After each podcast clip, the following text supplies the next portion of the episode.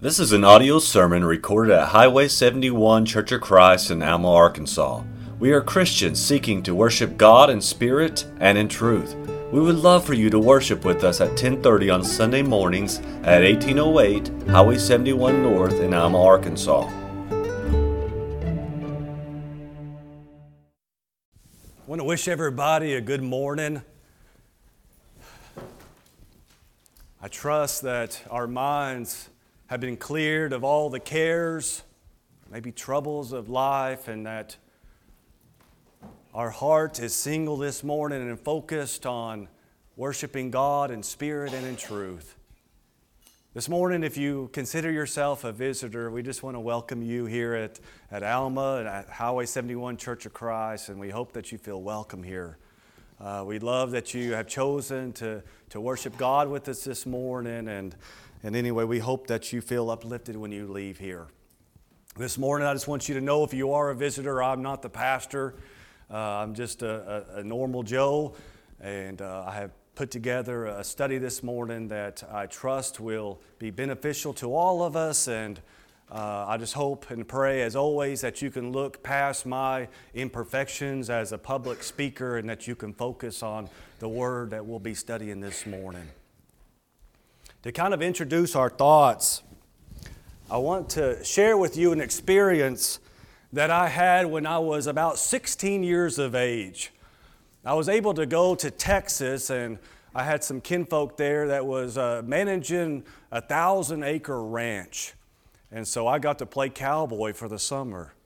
And one day I, I, we were told to get on the horses and, and to basically travel all the fence rows on this ranch, and there was a lot of, lot of linear foot of fence rows. And the purpose in doing this was to, to see if maybe like a limb had fallen on top of the fence and, and it needed mending so the cows and what have you wouldn't get out. Well, as we were doing this one day, we, we came up upon a scene, and it just terrified me and another young guy who was inexperienced as I was. Uh, we saw this calf that was just tangled up in this barbed wire. And when you saw this, when I saw this, I'm like, how in the world was that calf able to do what it did? It was a mess. Like, there's, there's, there's no possible way that it could have done that, but it did. And so immediately, me and, and, and the guy that was with me, we jumped off the horse and we went to the calf and we're looking at this mess and we're trying to figure out what to do. And so we're thinking, okay, we're going to move this wire and move this leg. And all of a sudden, that calf began to panic. And when it did so, it started cutting itself, and we made the situation worse. And so, what I realized, what we both realized, as we kind of backed away from the scenario, is like, we need someone that is more experienced. We, this is above our pay grade. We don't have the knowledge necessary to, to not hurt this calf more so than it already is. And so that's what we went and did. We got some more experienced cowboys to, to come to the scene. And, brothers and sisters, it was amazing what experience and knowledge can do. These guys, they hop off their horses and they walked up to the scene. And they were just with all calmness and peace. And they knew exactly what to do.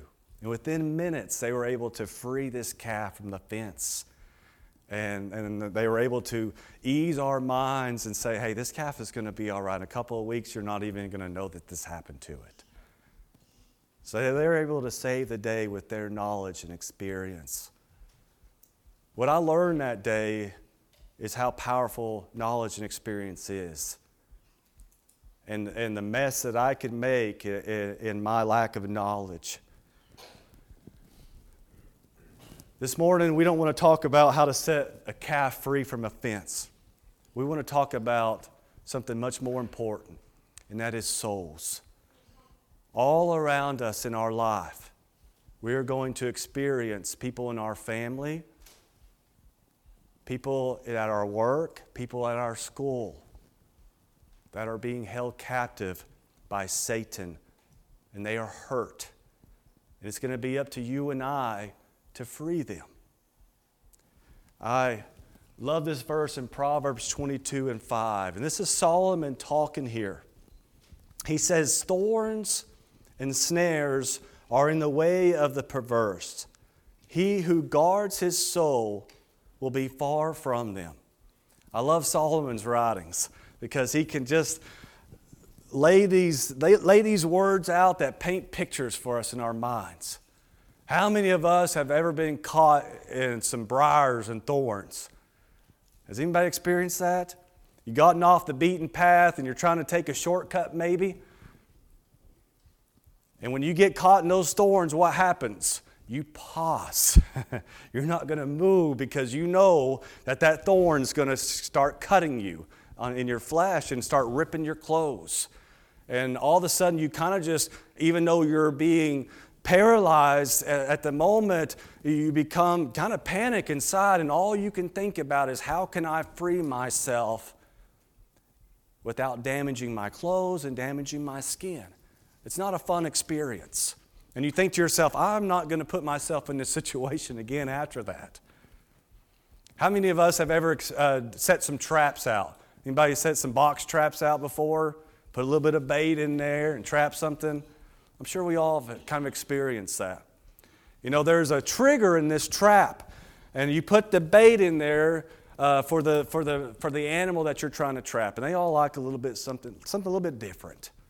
And so you put that bait in there, and they walk in that trap like a box trap, for instance, and there's a little, there's a little lever that kind of, kind of comes up. And it's a, it's a mechanism that when that's triggered, the door falls. And when that animal is inside, Can it get out? No. It cannot. It got so distracted by the bait that it did not even realize it was walking into a trap. But it can't get out. And that is what happens to our souls. That's what happens to us spiritually. Is when Satan has got us, wherever, whatever direction that we were once going is no longer the direction we're going. Because you see, our ambitions, our goals in life are no, no longer our goals because we are in a trap. We are at the mercy and the will of who? Satan. So, my point in saying that is that there are people that are ensnared and held captive all around us this morning. How many of us have tried to help someone in that situation? Have you ever tried to help someone that is held captive spiritually? How'd that go? Were you successful? Or was it harder than what you ever imagined? Did you lose patience? Did you get an argument maybe? Did you find yourself maybe the, a little bit unskilled? Maybe you didn't have the knowledge. Maybe you thought it was above your pay grade. I've experienced all of those. I have made a mess of things, just as I did to that calf. But thankfully, God knew that we would need experience and knowledge. And we don't have to figure out the hard way. We don't have to, to, uh, to make a mess of things because you know what? God has given us, you and me, a recipe that we can follow to set the captive free. He has given us a recipe. The other day I was studying in Timothy. And have you ever like read verses of scripture and it was just like the first time you ever read them? That's what happened to me. I was just like a light bulb came on like I've read this a dozen times, probably more, but it's like all of a sudden like where was that? Well, I read some verses in Timothy. 3 verses. And in these 3 verses it tells us how to set the captive free. And that's going to be our study this morning. And I want us to understand something before we begin our study. God is the one that gives the increase, right? We are only His instruments of righteousness. We are what? We're planters, aren't we? And we are waterers. And God gives the increase. But do you plant corn in the middle of January? No, you don't, do you? There is a proper time to plant certain plants, right? There's certain soil that it needs. Have you ever killed a plant by giving it too much water? I have, or maybe too little water. We've all done that, right? And so, what God has given us as planters and waters, He's given us the knowledge and the skill sets that we need to do it properly, to do our part. He's going to ultimately give the increase. So, this morning, what we want to look to do is how to be an effective and efficient planter and water when it comes to setting the captive free. These are the verses that we're going to be looking at this morning. In 2 Timothy chapter 2, 24 and 26, it says, And the servant of the Lord must not strive, but be gentle unto all men, apt to teach, patient, in meekness instructing those that oppose themselves. If God peradventure will give them repentance to the acknowledging of the truth, and they that they may recover themselves out of the snare of the devil who are taken captive by him at his will. If you're like me, I sometimes start from the, the end of the book and work myself to the front. So if we'll start at the verse 26 there, it talks about what we've been discussing this morning. Those that are being held captive by Satan's will. And did you notice something? There's something that stands out in those words. What is that? This person's will is no longer their will. They're at the mercy of who? Satan. And we need to understand that because oftentimes we can get offended very quickly in trying to help someone because of how much they resemble the evil one. In the very first verse, in verse 24, it says, And the servant of the Lord. Who is that talking about? Whose responsibility is it to set the captive free? It's the servant of the Lord's. So we're not talking about pastors or elders or deacons or evangelists here. We're talking about you and me. It is all of our responsibility to set the captive free. If you are a servant of the Lord, this must be something that you are adamant about, that you are passionate about. And so, Paul instructs Timothy here, who had a heart to help and set the captive free, he says, This is how you do it. First of all, you don't argue with them. You're, they're going to want to fight you, but you don't fight back. Two, you got to be gentle. Three, you must be apt to teach. What's that word apt mean? It's a word that we don't use very much. It means that you must be a capable teacher. You must be efficient teacher, effective. And it says that you must be patient and in meekness. So, for the remaining of our time this morning, what we want to do is look at these five things. And we want to just expound a little bit on them so that we can be better equipped, glorify God, and how we set the captive free. So, the first one we want to look at is how to not fight. We must not strive or argue. Has anybody ever had a raised or had laying hens before? I think some of us have. I, I see a few people that have had laying hens. We all like chicken, don't we? I like chicken. You like chicken, and so do all the animals. I think I may have bought the most delicious uh, laying hens in Crawford County because every animal wanted them. And so I had to declare war against all the predators, and so I would oftentimes put out box traps to try to catch these coons and these possums and, and uh, skunks and, man, it was hawks. They all wanted chicken. But in doing so, when I'd catch these predators, when I would go up to that box trap, there's not a one of those animals that looked up to me and said, Oh, I'm glad to see you. None of them did that. In fact, they were in fight or flight mode. They wanted to claw my eyeballs out. That's what they wanted. What I'm trying to get at is when someone is being held captive and their will is not their own, but that of Satan, we need to know that going into a situation. We need to know that it's not going to be friendly fire. Uh, they're going to they're going to want to attack us. We need to be ready for that. We need to be ready. But whatever we do, we must not argue. And so, again, we talked about how a person is not, their will is not their own anymore. So it's Satan's will. So we got to understand Satan. Who is he? He is the great accuser, isn't he? He wants us to feel guilt and shame. He is throwing our sins in our faces. And you know what? Someone that's held captive, they're going to do the same thing. The, the more they know you, the more accusations they can hurl at you. And so we have to be ready for that. Who is Satan? He is the father of lies, right? And so when we go into a scenario, you know what they're going to do? They're going to deceive us, they're going to be deceptive. And we can't get our feelings hurt when they start lying to us. We need to know that that's going to happen. Who is Satan? He is the ruler of darkness. And so when we try to, to try to free this captive, we're like, hey, why don't you come to church with me? Are they going to want to go to the light? No, they're not. When you ask them, hey, why don't you come to a Bible study? Why don't you come to a fellowship? Are they going to want to leave that darkness? No, they're not.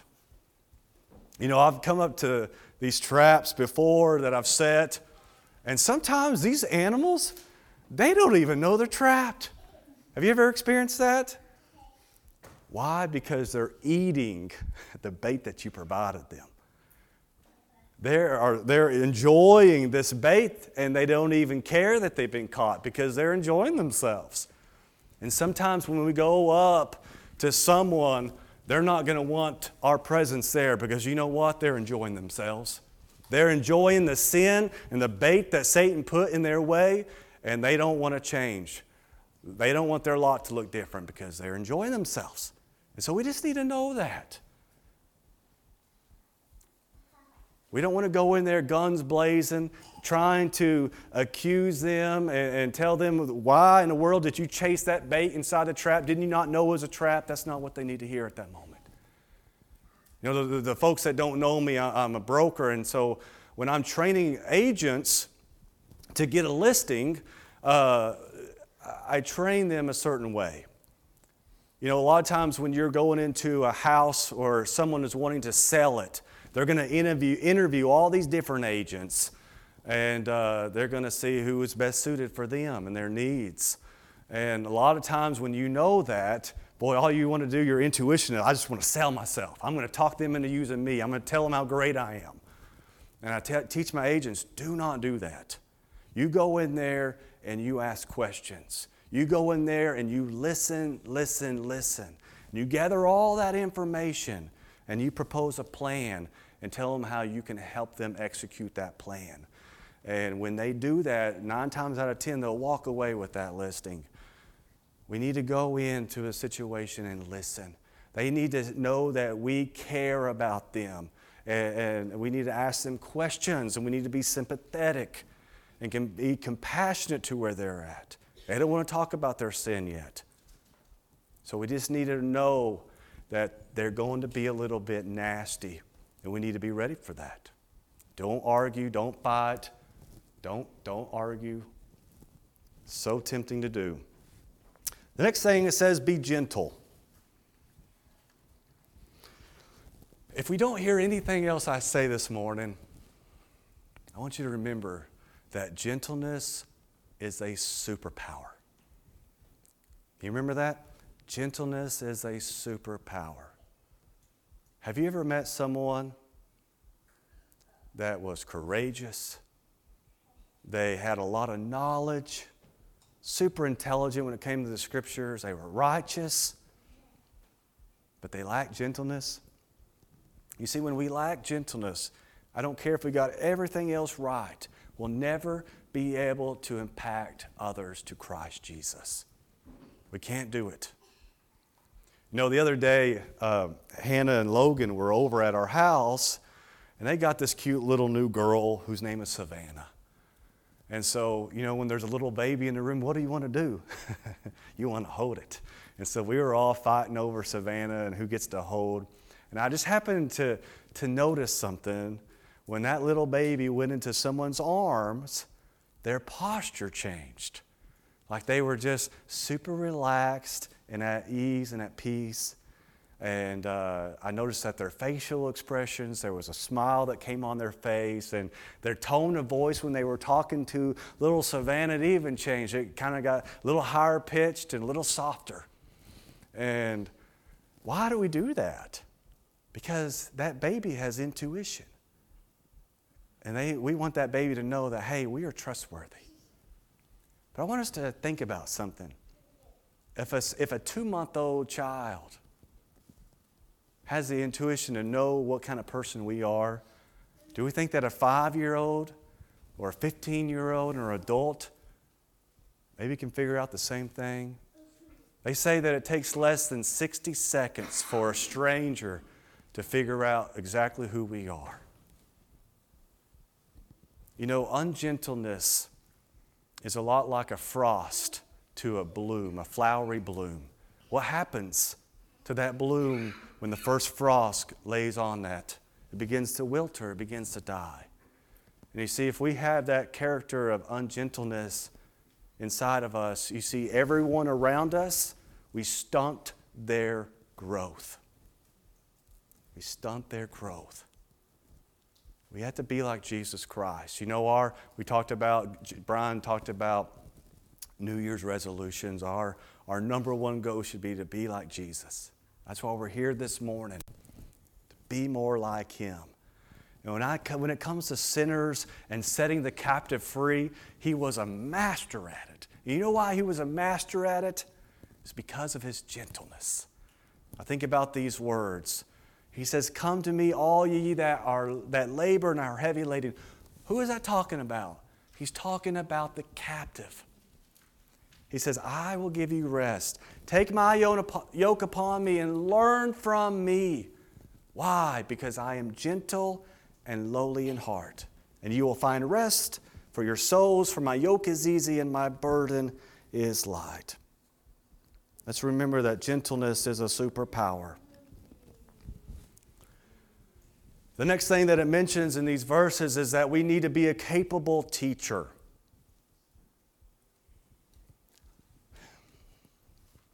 You know, sometimes we forget who our adversary is. We forget just how powerful he is. He is the prince of this world. He is in control of this world and everybody in it.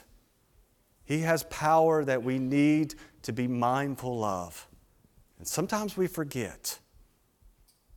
Sometimes we think that we can walk to the captive and, and use our likability, to use our charm, to use our charisma to try to free someone from their captivity. We can't do it on our own. We have to have the Word of God. And we need to know who we are fighting against. You know, the question was asked of Satan one time where you been, Satan?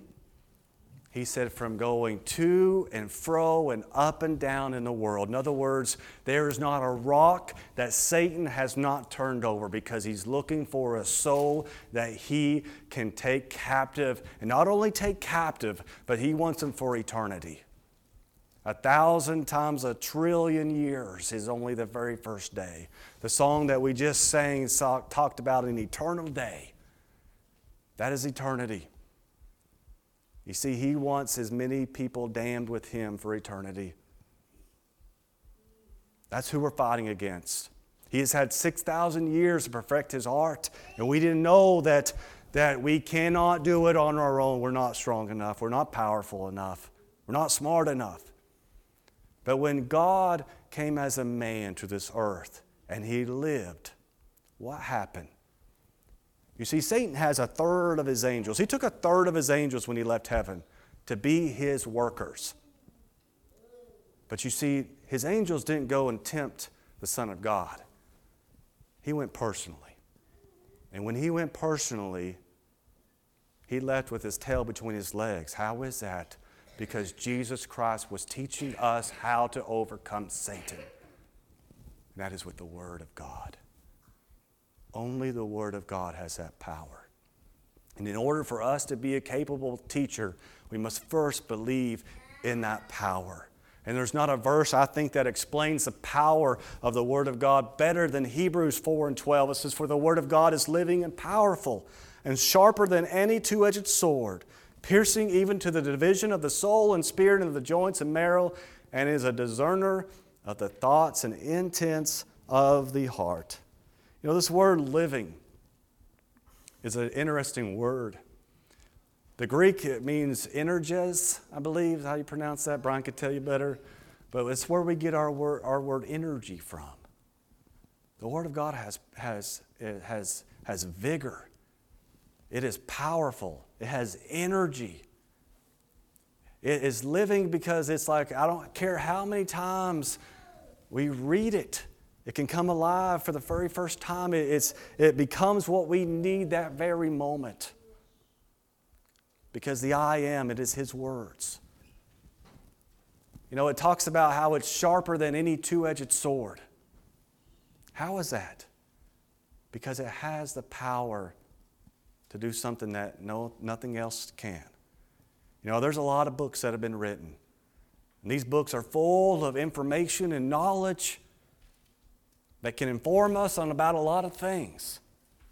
You know, there's a lot of poetry that has been, been written that, that captivate us. There's been self help books that motivate us. But there's only one book that has the power to transform us, and that is God's Word.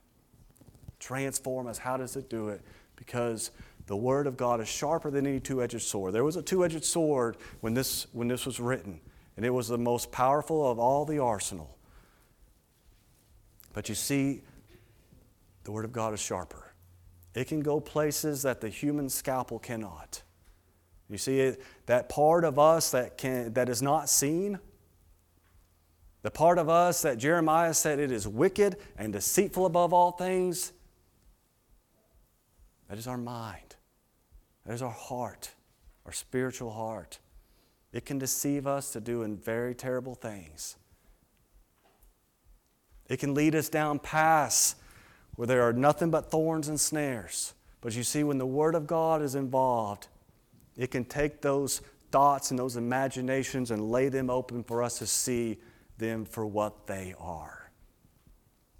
And how dare we, as servants of Jesus Christ, not study to show ourselves approved? The answers are in this book. There is nothing that this book cannot accomplish. All the answers are there.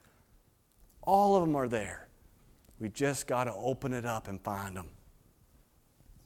Must be a capable teacher. Talks about patience. Y'all bear with me, we're almost done.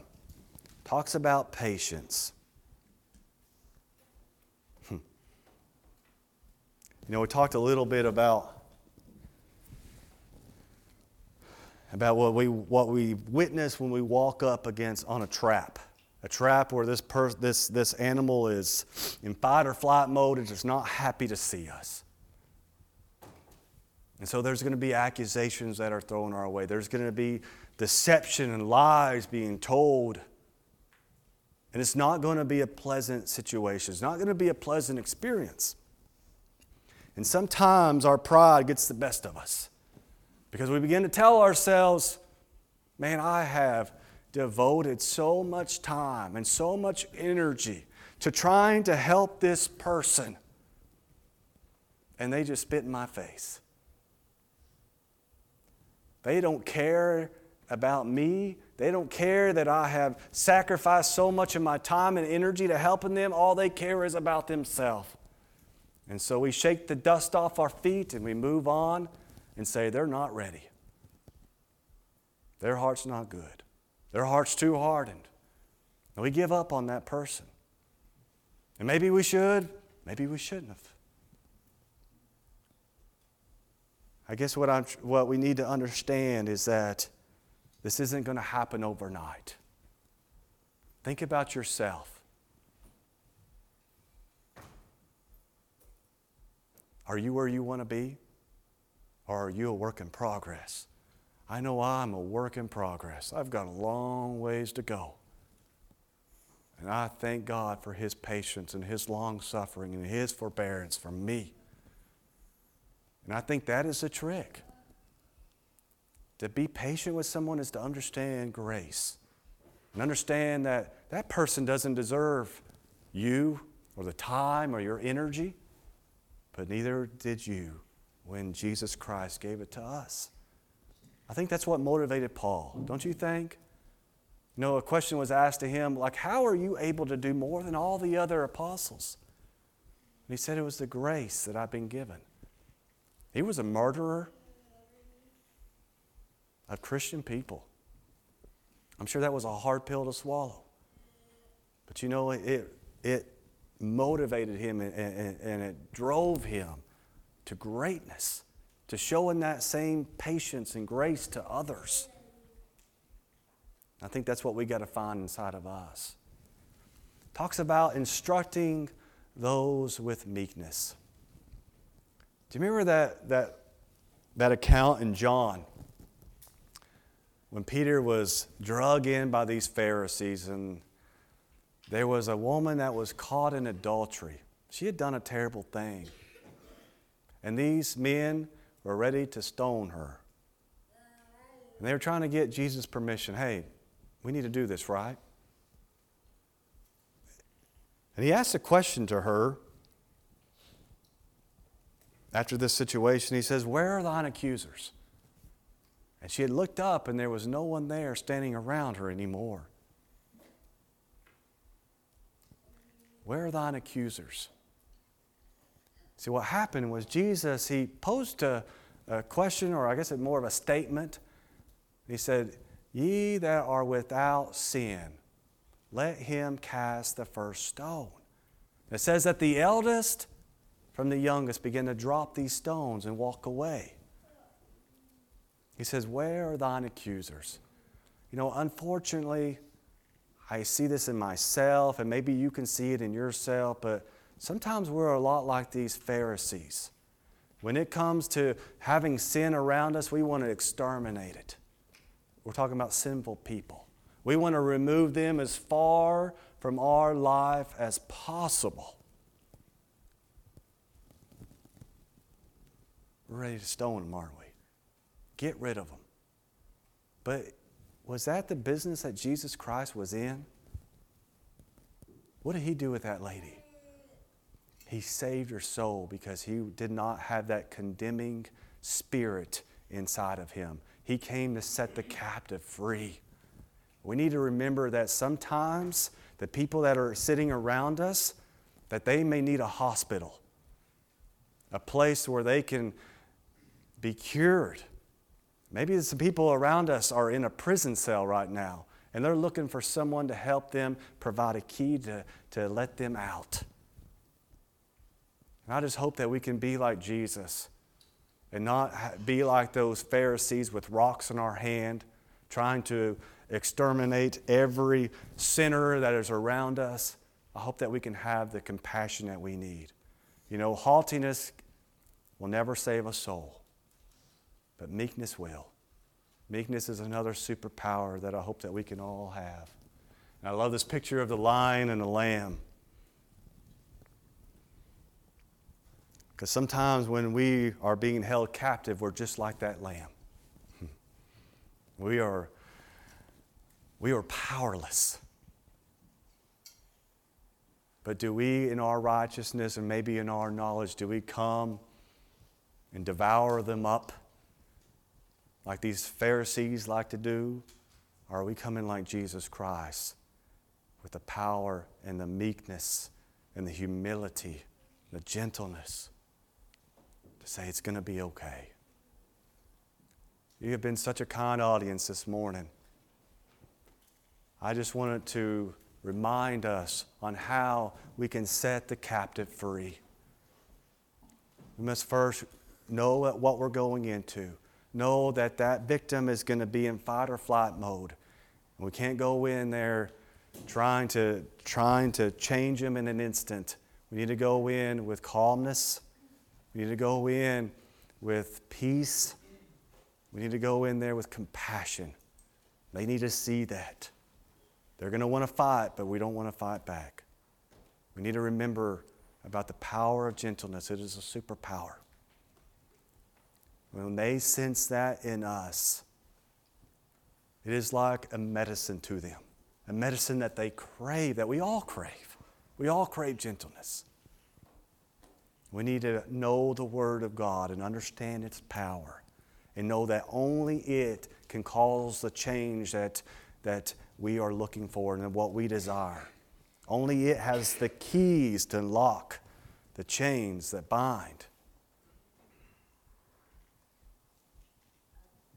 We need to be patient. This is not going to happen overnight. We wish it could. it's going to demand a lot of time. There's going to be accusations that are hurled at us, and we got to accept them. We got to take them and know that we just can't take it personal because they are at Satan's will. And we got to put the pride to the side. We got to come in there with a lowly heart because meekness and gentleness is a superpower that we all need. So, thank you so much for allowing me to go through the study this morning. What we all want is freedom.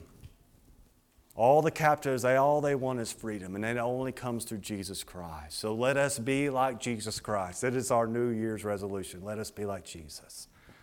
Let us learn from him as we have done this morning. Let us continue to walk beside our brothers and sisters in Christ, having compassion on them. And when they're ugly and nasty, let us still walk beside them because they need us. And we may need them tomorrow because we may be the ones that are held captive. Thank you for your kind attention. Let us stand and sing. We hope you have enjoyed this message recorded at Highway 71 Church of Christ. If you have questions concerning this message or would like to set up a study, please call 479 647 2658. May God bless you.